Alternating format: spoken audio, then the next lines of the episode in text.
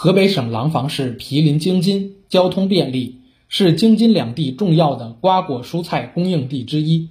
连日来，廊坊市固安县在做好疫情防控工作的同时，组织各农业企业有序生产，加大供应力度，丰富产品种类，强化检疫和质量检测，保障物流畅通，全力保障京津市场蔬菜供应。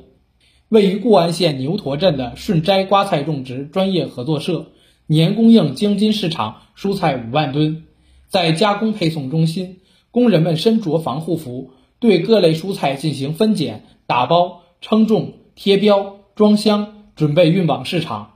河北固安顺斋瓜菜种植专业合作社副总经理杨茂新：我们所有在职员工每天进行核酸检测，这段时间我们实行封闭式管理。每天对出入车辆及工作场所进行消杀，以保证员工可以正常开展生产加工作业。我们实行三班倒，加班加点，保证首都蔬菜市场供应。目前，固安县每天供应蔬菜五百吨，全力保障京津菜篮子丰富充足。新华社记者冯维建，摄制孙汉杰，河北石家庄报道。